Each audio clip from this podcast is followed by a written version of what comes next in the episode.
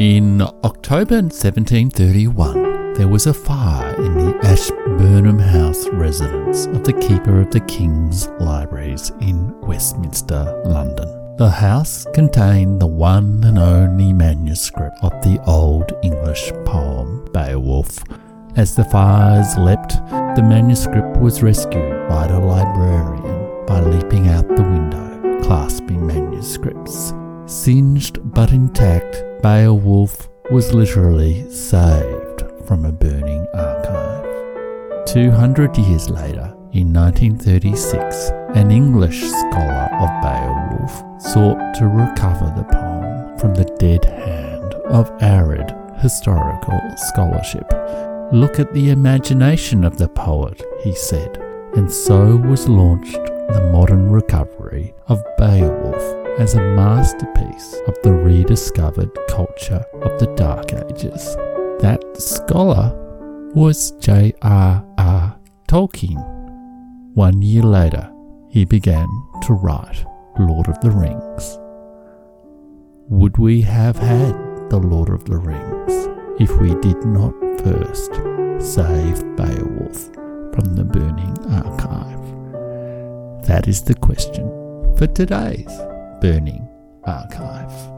I am Jeff Rich. I am a writer, historian, podcaster, poet, and very, very, very minor government official. And this is the Burning Archive podcast, which is about all things history and culture, where the past is never dead. The past is not even past.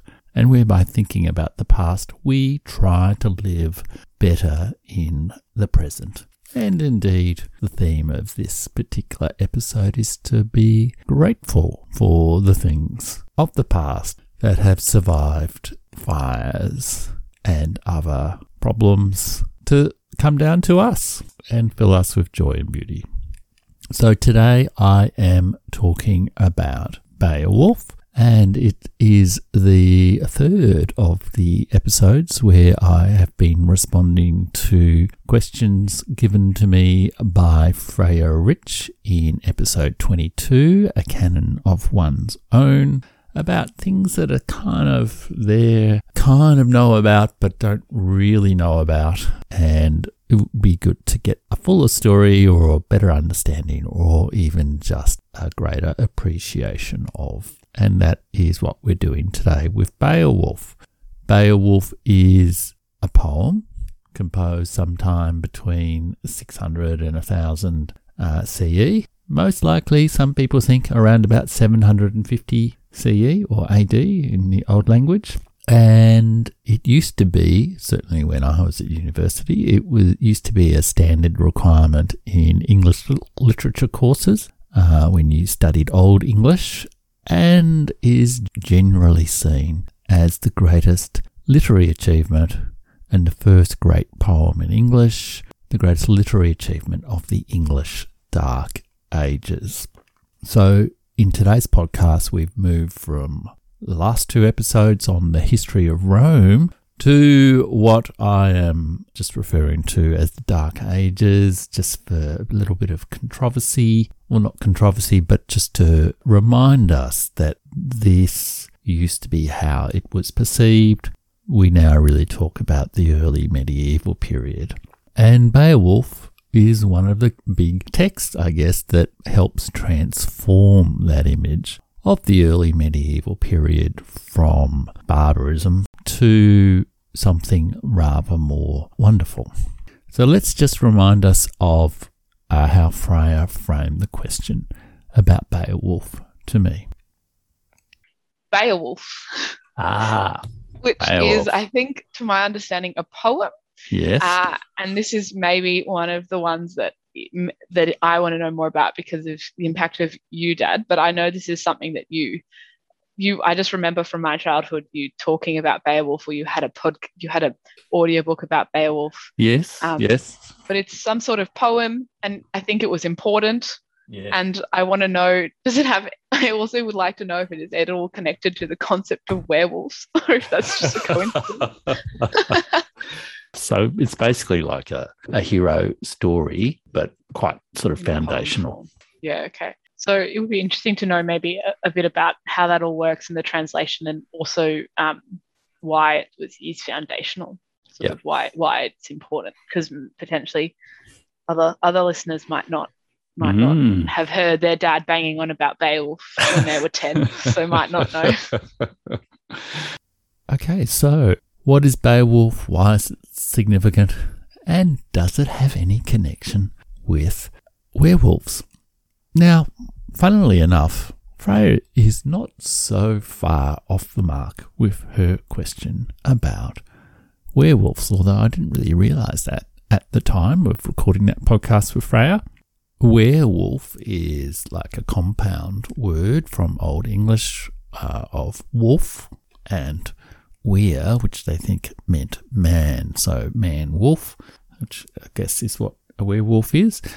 And Beowulf is similarly a compound word, but it's a little bit less clear uh, what it actually is a compound of. So some people think it means be wolf and hence is like a, a, a word for bear, like you know, a bear going in and getting the honey from the bees.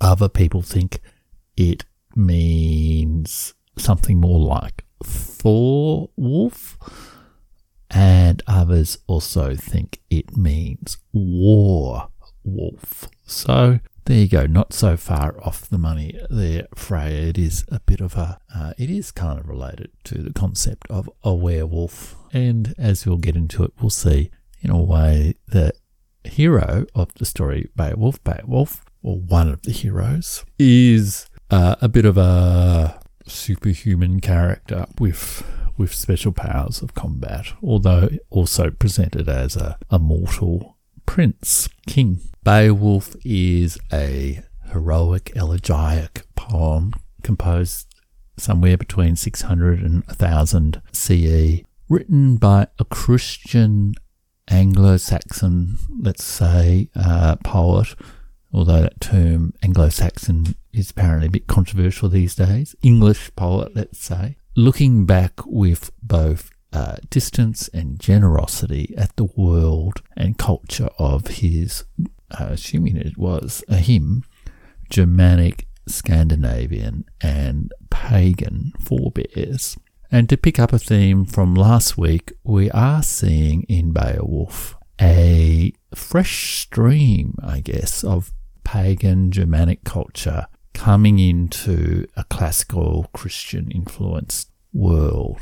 And I guess it's also a bit of a story that, although one can tell the history of Rome as the foundation and the, the fountainhead of Western civilization, in fact, there are many streams that contribute to the culture we have today, and one of those is this uh, world which is glimpsed in the poem Beowulf. Unlike Rome, perhaps Beowulf is less known in the popular culture, although, as I am discovering, uh, there are some connections, which we'll get into with Lord of the Rings. And there's also been a movie of Beowulf, and indeed a computer game of Beowulf.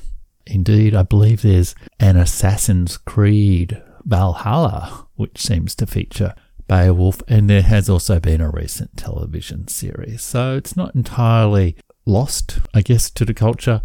It's actually quite strongly there in the culture. And I guess in a way, as we we'll see, it it helps. It's partly the imaginative wellspring of Tolkien's world, and hence the world of fantasy, the world of most fantasy role play games that people play on their computers these days, or their PlayStations, indeed.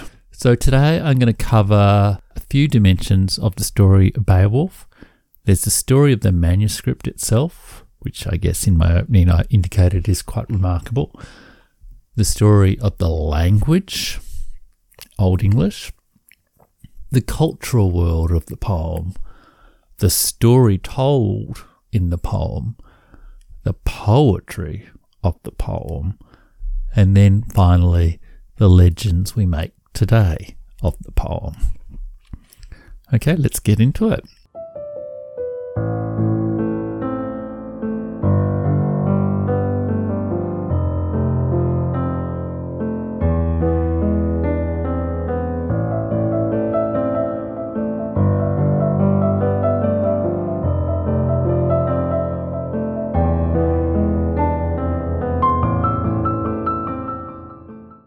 So, the manuscript first. So, no one is 100% sure who wrote Beowulf or when they wrote when Beowulf was written. They're pretty sure it was written and not orally composed and then transcribed, if you like, which is, I guess, the theory for Homer's uh, poems. It wasn't like a collective thing. It feels very much like the work of an individual poet and a literate poet working with a range of traditions of literature. The manuscript was still written down sometime though in the 11th century with two scribes working on it, both of whom make their own kind of mistakes apparently in writing it down as well, which people have had to try to work through over over time and hence partly the uncertainty over what is the actual meaning of the name Beowulf? Is it Warwolf? Is it Thor Wolf? Is it Bee Hunter? um, but this manuscript was then stored in the monasteries of England, uh, survived Henry VIII's looting of manuscript of the monasteries in the uh, 16th century, and then was ultimately transferred to a very important collection of Old English manuscripts and documents of early England that was kept in what was called the Cook Library after, I think, Sir Richard Cook. And it was then stored in the Ashburnham Library along with uh, many valuable manuscripts of the King of England in West Minster, London, and apparently Ashburnham House is still there. It's um, it's recovered from the fire and all that sort of thing. But on the 23rd of October, uh, 1731, that was where the fire broke out that I referred to before, and it was potentially a terrible disaster because there were kept there a, a manuscript of the Anglo-Saxon Chronicle, which was virtually destroyed and various other very precious manuscripts. And the thing about Beowulf was there was just the single, single manuscript. So it could well have been lost to this world if uh, the librarian had not fixed things up. However, in the fire, the manuscript was actually damaged, singed, burnt on the edges, and various other other sort of uh, problems as well. It was then stored perhaps more securely somewhere in England. I think it's it now rests very, very securely in the British Library, so I assume it is kept in. It was moved to the British Library soon after this, and it was really not widely known until the early 19th century when a Icelandic scholar published it as a history of the Danes and the Swedes uh, but then through the 19th century, it really grew in uh, importance and recognition, especially in English scholarship, as a as, as a text of of the early medieval period. Remembering there was a very strong element of sort of medieval revivalism in uh, 19th century as well. And there are all sorts of techniques used to rehabilitate the text and to question some of the uh, mistakes made by scribes and the the words that had been lost due to fire or damage from worms eating the text and all this sort of thing. So it's really quite an extraordinary story of the survival of a very, very precious cultural object through all sorts of contingencies. And thank God it's safe now in the British Library, but it is also being translated many, many, many times from Old English into uh, different versions of modern English. and as well as obviously other other languages. And you can actually view it online in its full manuscript form, complete with burn marks and tears and all the rest of it, page by page, at the British Library's website. So I'll, I'll include a link to that in the show notes. The language of Beowulf is part of its importance, and it was, I guess, part of the initial focus of the uh, scholarship directed at Beowulf in the 19th century. Um, it's long been uh, studied as the uh, one of the most fecund or fertile deposits of Old English.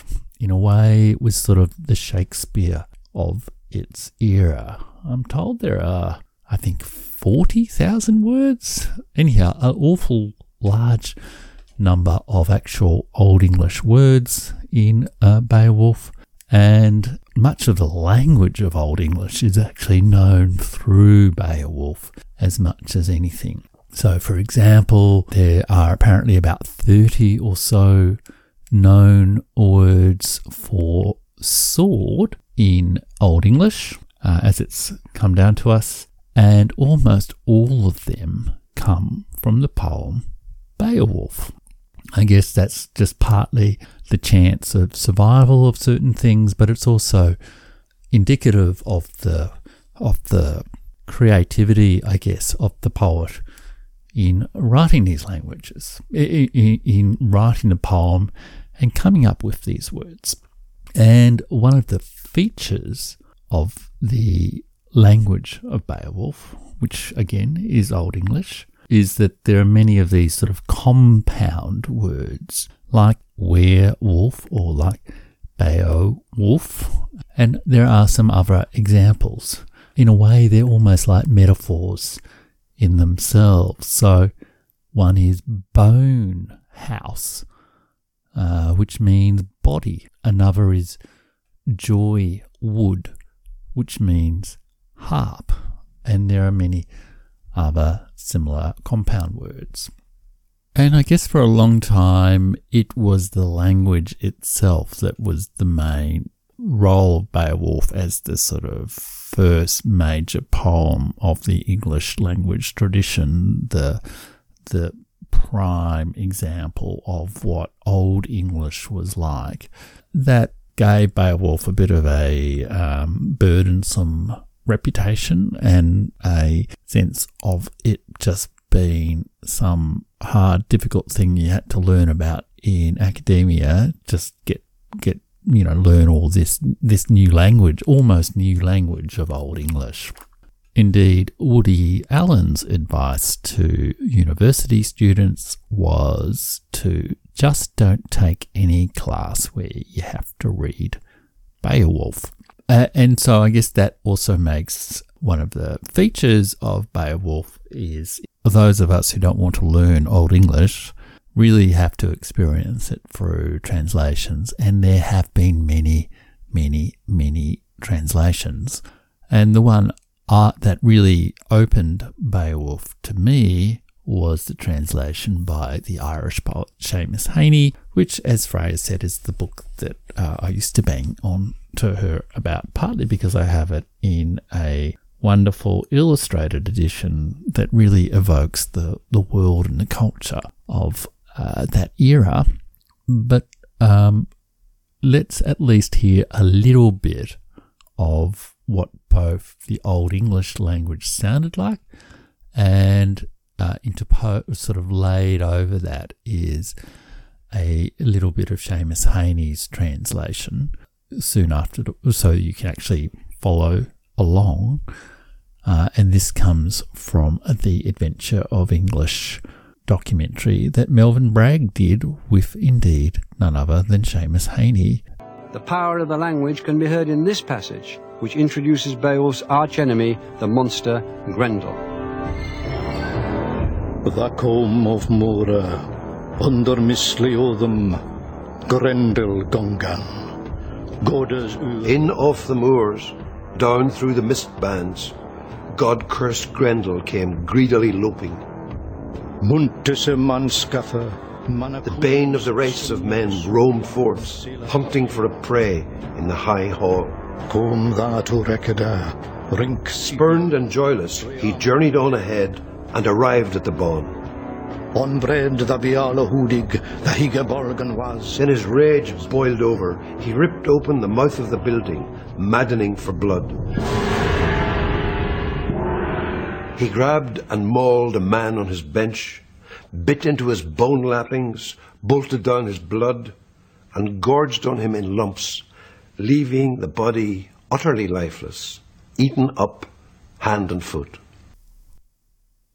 So, this is part of the miracle of the Heaney translation, but it's also part of the way in which one can appreciate Beowulf by looking at the many different ways that people translate it. And we'll get into some examples of that a little bit later when I talk about the poem itself. Okay, what about the cultural world that the poem tells the history of? It is an old English poem, but it's not a poem about England or the English, but rather it is about three Scandinavian, Northern German, Northern European tribes or groups the Swedes, the Danes, and the Geats, or some people say the Yeats. And it really is, it is a poem written that is describing the adventures and the stories and the world of, I guess, what people used to call Anglo Saxon England, uh, although nowadays apparently that term is a little bit out of favour. But let's call it the, the world of England, Scandinavia, northern Germany in that uh, early medieval period, what used to be known as the Dark Ages. And for many years, it was really sort of trapped in in its its uh, representation, it, its role as a symbol or a a historical document that uh, represented the Germanic civilization that the grand classical civilization of Rome considered a lesser civilization, a lesser culture. In 1936 37, J.R.R. Tolkien wrote his essay about Beowulf, which again I referred to at the start of the show, where he said for years Beowulf had been seen as a picture of a whole civilization of the Germania, which Tacitus describes, not purely literary interest, but an important historical document.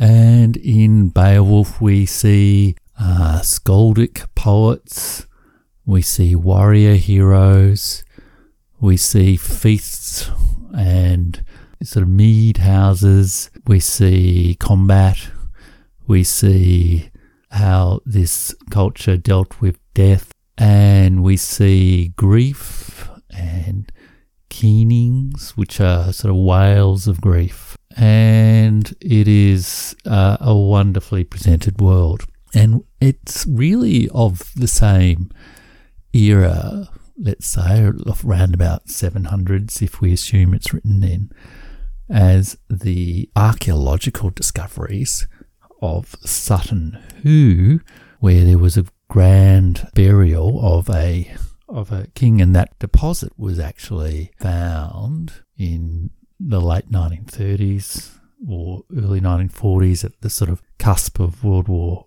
II and has recently been shown in the film The Dig. So, and it's it's the artifacts of that era that are shown in Seamus Heaney's illustrated edition of Beowulf. Now, the other thing though, even though it is looking back at that era, and that world and telling the stories of the Swedes and the Danes and the Geats.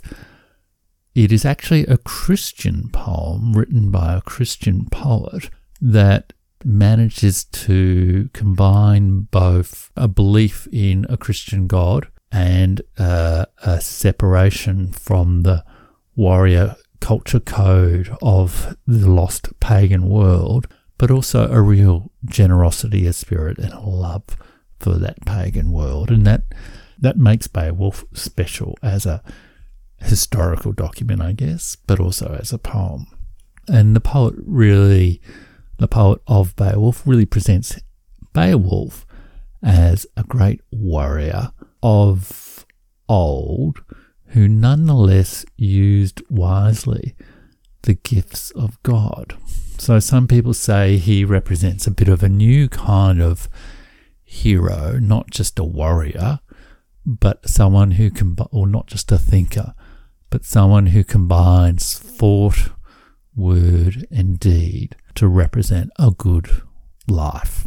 And so the poem is really looking back at these ancestor myths surrounding the Danes and the Geats and the Swedes from maybe centuries, maybe less before the time of composition. But it's looking back from a Christian perspective, someone who believes in God the Father and Creator, but someone still who who is in touch with the mental world pre conversion of these pagans to Christianity and still sees great cultural value in it. Tolkien compares it indeed to Virgil's Aeneid, not in its not in its uh, imitation of any of the forms of that epic poem, but rather he says we have the great pagan on the threshold of the change of the world, i.e., Virgil, and the great, if lesser, Christian just over the threshold of the great change in his time and place, the backward view, thinking of many things and deploring the uneven lot. So, in a way, it's a sort of a meditation on a lost and valuable world.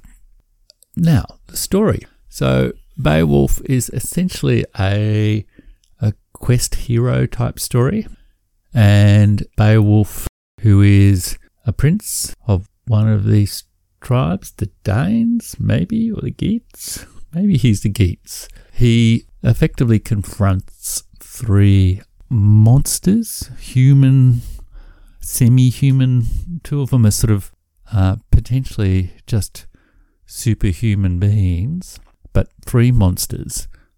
And two are defeated in the heroic deeds of his youth, and then one is defeated in his later life, and that final monster kills Beowulf, as well as dying at um you know in the combat with Beowulf, and then Beowulf is honoured and farewelled in a great funeral pyre uh, at the end of the poem.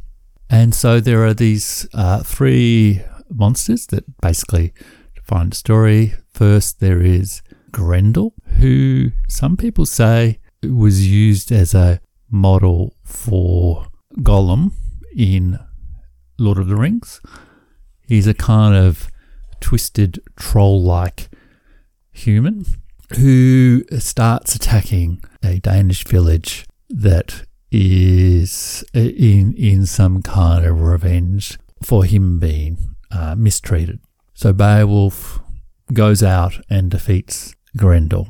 And then Grendel's mother, who again is variously described in some of these compound words, which can be have had had a history of being uh, translated in particular ways or misread.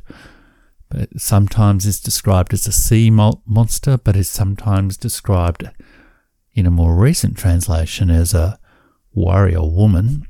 Uh, Grendel's mother then fights Beowulf, and Beowulf ultimately, uh, uh, uh and she fights him.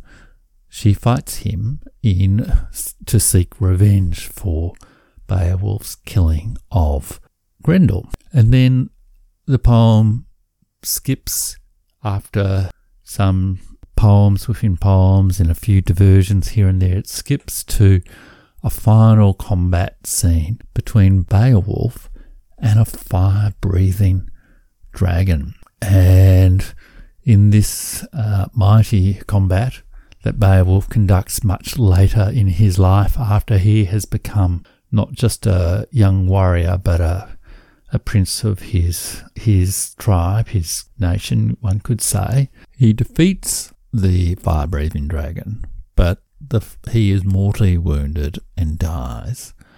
And then the his grateful his grateful people build a great funeral pyre complete with gold and that's like a like a burial mound type thing for as in that was discovered at Sutton Hoo. There's a, a great funeral pyre where he is farewelled.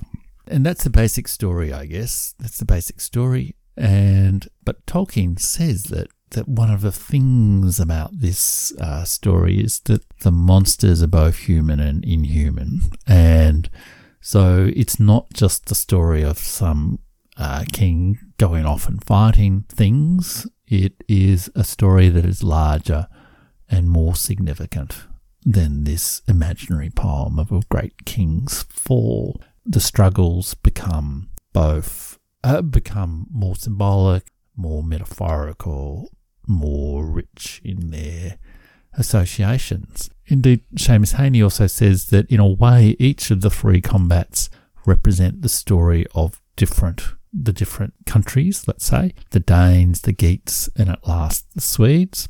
And for a long, and in fact, Beowulf as a poem actually does contain real historical references uh, there's been some debate as to whether Beowulf himself was a real person, but it seems he is more a imagined hero who lives in a semi-real and semi-fictional world. So it, it does all that, but then it also creates these powerful symbols that become both psychological symbols, but also, you know, rich, rich stories if you like. It's a little bit like combating the eye of Sauron in The Lord of the Rings. Okay, what about the poem itself? Now, again, it's important because in the tradition of scholarship, it is the first great poem of the English tradition. And to the English, it is seen as without peer in the Christian world of that time. Uh, I don't know whether that's really true, but let's let's say it is for now although it, as I was saying, in for many years it was studied primarily for the language. While it was often studied for the language, Tolkien and Heaney and many others really say this is a remarkable piece of poetry in itself. And part of that is just its unusual way of telling stories. It's not really an epic it's a very elegiac thing, but it's heroic. It contrasts youth with great deeds, with old age and death. There's much reflection. There's not a glorying of war. There's great grief about death and the, the destruction of war. And well, there is one particularly wonderful uh, example of that that I'll read in a sec. But um, and it's also composed in the particular style or uh, genre or form of Old English verse, which was related to the sort of skaldic, let's say Scandinavian sort of Norse sort of tradition of poetry that makes heavy use of alliteration and uh, what it's also called internal rhyme. So each of the individual lines of the poem is sort of broken into two parts and divided by what's called a caesura. And then in, so there is uh, alliteration, uh, a certain number of stresses, and this sort of, um, it's like each individual line is like a, a mirror image of itself. And perhaps the easiest way to convey this is just to read a couple of examples from uh, Heaney's translation. And one of the remarkable things about Heaney's translation is he's actually, in modern English, largely preserved without some of the more formulaic forms of it, the actual pattern of the Anglo Saxon poetry. So, one line is the fortunes of war favoured Hrothgar. Okay, so the two, the internal rhyme there of fortunes and favoured. The highest in the land would lend advice, again, land and lend, and find friendship in the father's embrace.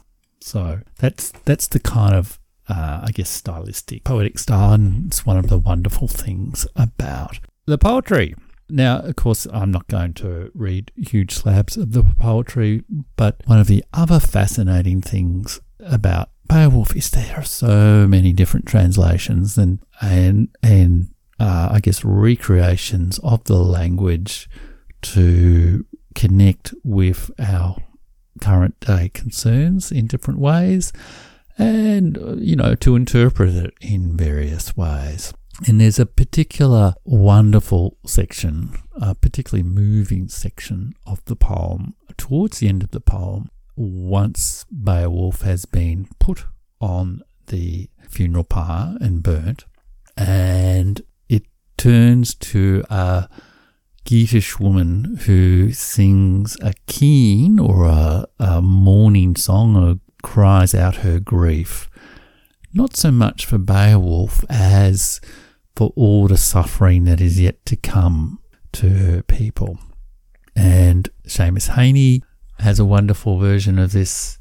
And similarly, there's actually been a very recent translation by a it's it's described as a feminist translation of Beowulf that also ren, um, conveys this fabulously. So I'm just going to read this little section of the poem as a way of uh, helping everyone appreciate what a wonderful and um, richly thoughtful, in a way, poem Beowulf is. That it's more than just heroic deeds from antiquated pagan heroics. So this is reading from line 3137 uh, of Beowulf. First of all, I'm going to read from the Seamus Heaney translation from 2000, and then I'm going to read from the Maria Headley translation in 2021 or 2020. And if you wanted to, you can also read online versions of the actual original Old English text and also hear this in various places. But let's see how good my performance is. Okay, first of all, from Heaney's. So Beowulf's just killed the dragon, died himself, and he's been uh, mourned by his people.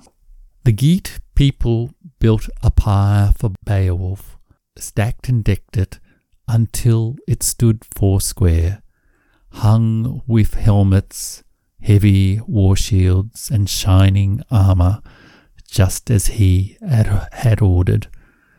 Then his warriors laid him in the middle of it, mourning a lord far famed and beloved.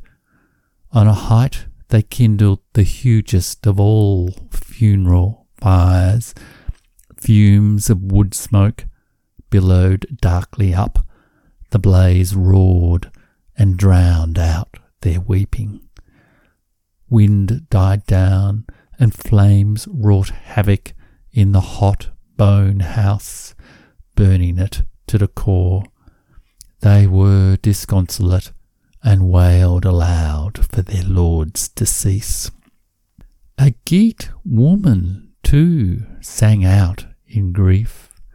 With hair bound up, she unburdened herself of her worst fears, a wild litany of nightmare and lament, her nation invaded, enemies on the rampage, bodies in piles, slavery and abasement.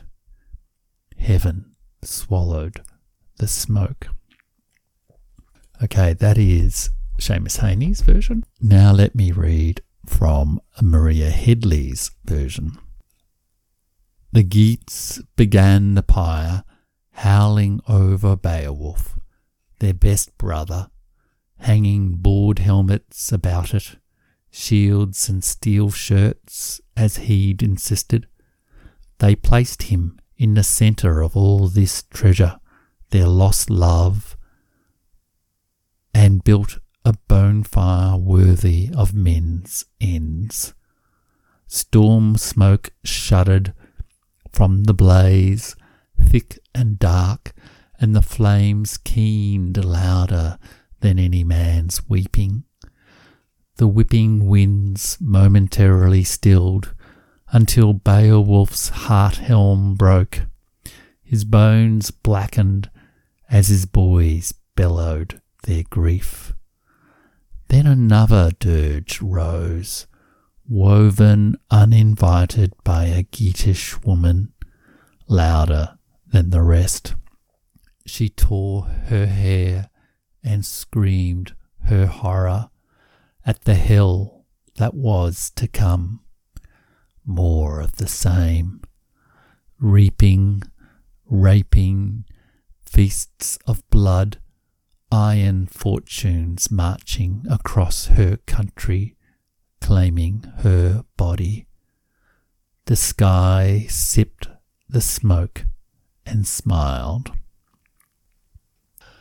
There you go. So, two versions of a remarkable moment, and I think perhaps part of the extraordinary character of this poem is that that two such different interpretations can be found, I guess there's both the voice of heroism and the voice of the victims of heroism that is contained within the poem.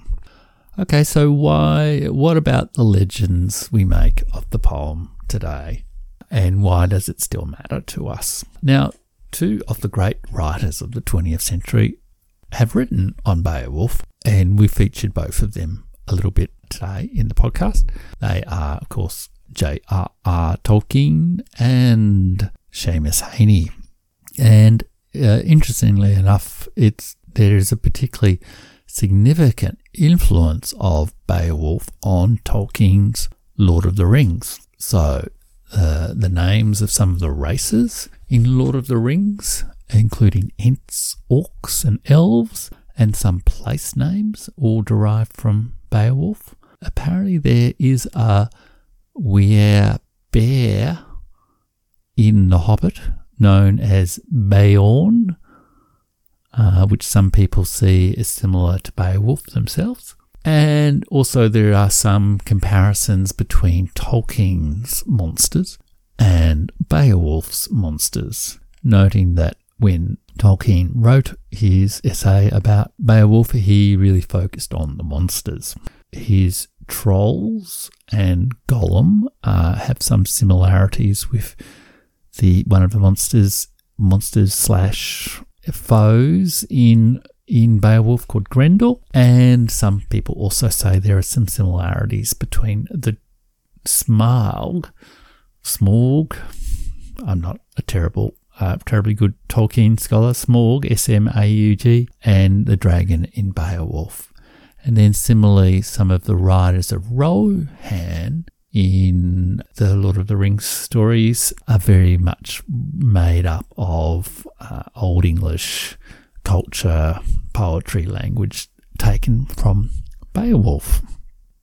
And then similarly, there's a sense in which Tolkien uses some of the techniques of Beowulf, of, uh, uh of a Christian looking back at a pagan past and using the symbolism of that world without becoming too allegorical, uh, but also using it to evoke the texture and feeling of a big world, you know, sort of world building nature of Lord of the Rings. And Seamus Heaney also writes wonderfully about Beowulf he studied it for many years to do his translation, and his translation is uh, accompanied by a short little introductory essay which explains aspects of how he went about it, but also kind of gives his uh, appreciation of it. And let me just read the last the the one of the sort of summarizing summarizing uh, paragraphs that talks about the the qualities of Beowulf that ma- make it uh, enjoyable, not just as a remnant of a lost culture, but also as a poem to enjoy today. So, uh, Heaney writes, at these moments of, and this is going to lead us up to the exact point in the poem that I've just read the two two versions of, the two translations of. So at these moments of lyric intensity, the keel of the poetry is deeply set in the element of sensation, while a mind's lookout sways metrically and far-sightedly in the element of pure comprehension, which is to say that the elevation of Beowulf is always paradoxically buoyantly down to earth, and nowhere is this more obviously and memorably the case than in the account of the hero's funeral with which the poem ends. Here the inexorable and the elegiac combine in a description of the funeral pyre being got ready, the body being burnt, and the barrow being constructed. A scene at once immemorial and oddly contemporary, the Geat woman who cries out in dread as the flames consume the body of her dead lord could come straight from a late 20th century news report from Rwanda or Kosovo, her keen, or indeed now Afghanistan. Her keen is a nightmare glimpse into the minds of people who have survived traumatic, even monstrous events and who are now being exposed to a comfortless future. We immediately recognize her predicament and the pitch of her grief and find ourselves the better for having them expressed with such adequacy and dignity and unforgiving truth. I think that's a wonderful appreciation of Seamus Heaney and a great recommendation to read it or to appreciate it in some way. And I'd look, I would also just add three other aspects of the poem from my own point of view that connect to the stories I'm telling, I guess, through the Burning Archive. Uh, and one of those is that Beowulf helps tell the, st- the story of the slow Christianization of Europe. If we think about the story we told last time about the conversion of Rome to Christianity, that was hardly the end of the Christianization of Europe. Christianization of Europe continues to go for another thousand years or so as the Vikings and the Anglo-Saxons and the the Rus and and uh, the sort of northern tribes of Europe are gradually, slowly converted from their rich pagan traditions to some form of Christianity. And a melding culture, a melded culture emerges from it. So I think it's also an important reflection, again, um, building on our discussion last week about the history of Rome, to remember that the culture that we live in today has so many different streams and they've sort of come together in a in a very rich, rich combination.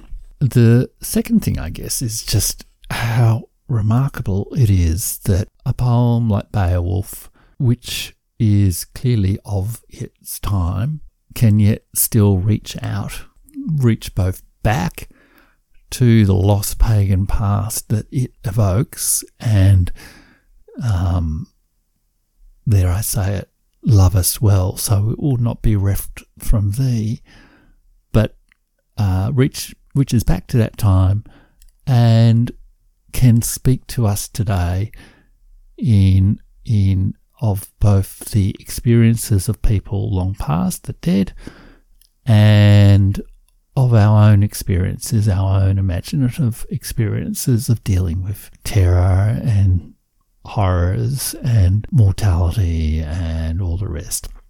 Part of the reason to look back and appreciate these great works of culture that it is that aspiration to to be part of a infinite conversation with the the, the not just our own times but past times future times and our own times. And then I think the final thing that I really uh, appreciate about Beowulf is that it it is that that remarkable scene where you turn from the celebration of the hero to the great grief of the non heroic Geatish woman who is enduring so much suffering and anticipates so much more suffering to come. And it is that sense in which there is there are so many voices in this poem. There are so many uh, well realized voices that culture isn't just a, a, monochrome thing. It is a a polyphonous a polyphonous poem let's say, a polyphonous piece of music. Uh, it has many, many voices, and that is part of the wonder of it, and part of the the the need to not despise the past, but to and not to turn the past into a, a nostalgic, you know, museum piece, but to listen to all the different voices uh, that are present in the cultural fragments that have survived from the past. Okay, now if you would like to find out more or appreciate more about uh, Beowulf, there are so many resources on the web uh, about it. You can listen to some discussion about the language on the History of English podcast. There's specific episodes around Beowulf.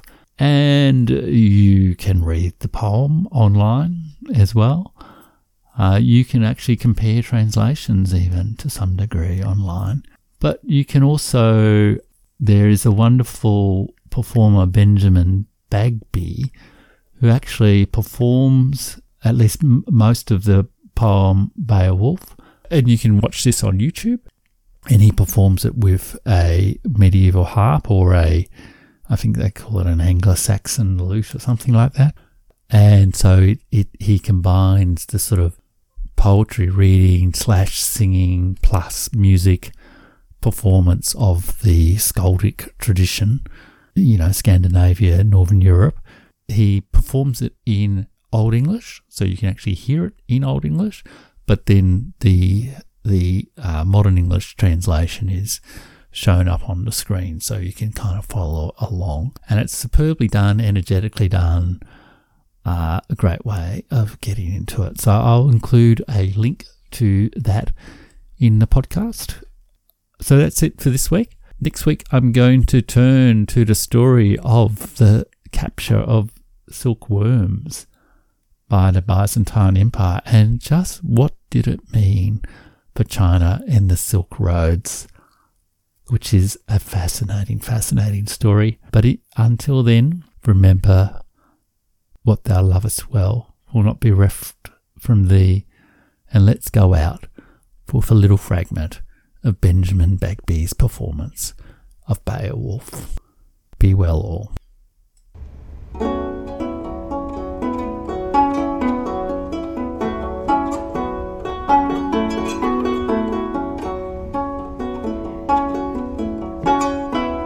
That from Harvey Flain he Larkestein går min hjärtan grönlös döde. Se vis månkundes meine strenge sånt am dödes is lives, adele und erken. Till mi lyden god jag gör er with kvad, hej god kunning over svanrade seitsan våld, mer theude, tha him was manna there. Thone sittat him snottan och kärles lyd von lågom thärtha him lär färde Wetten hier rofna halsjävadan Efterstod jag getale och det kampanjekåren Färre fejken oss det finnan michte Fyrtine son sonore sorte Sed visere lagerkräftig man lanje mit så Först från Johan flån Tavas han uden Baton de berge. Bedes jäven och stäven styggen Strävas vunnen sund med sande Sedges bärnan bär nachan bärte fratwa. Kuusen jatulits. Kumen utsuven vereson vilsid, vudu, bunden.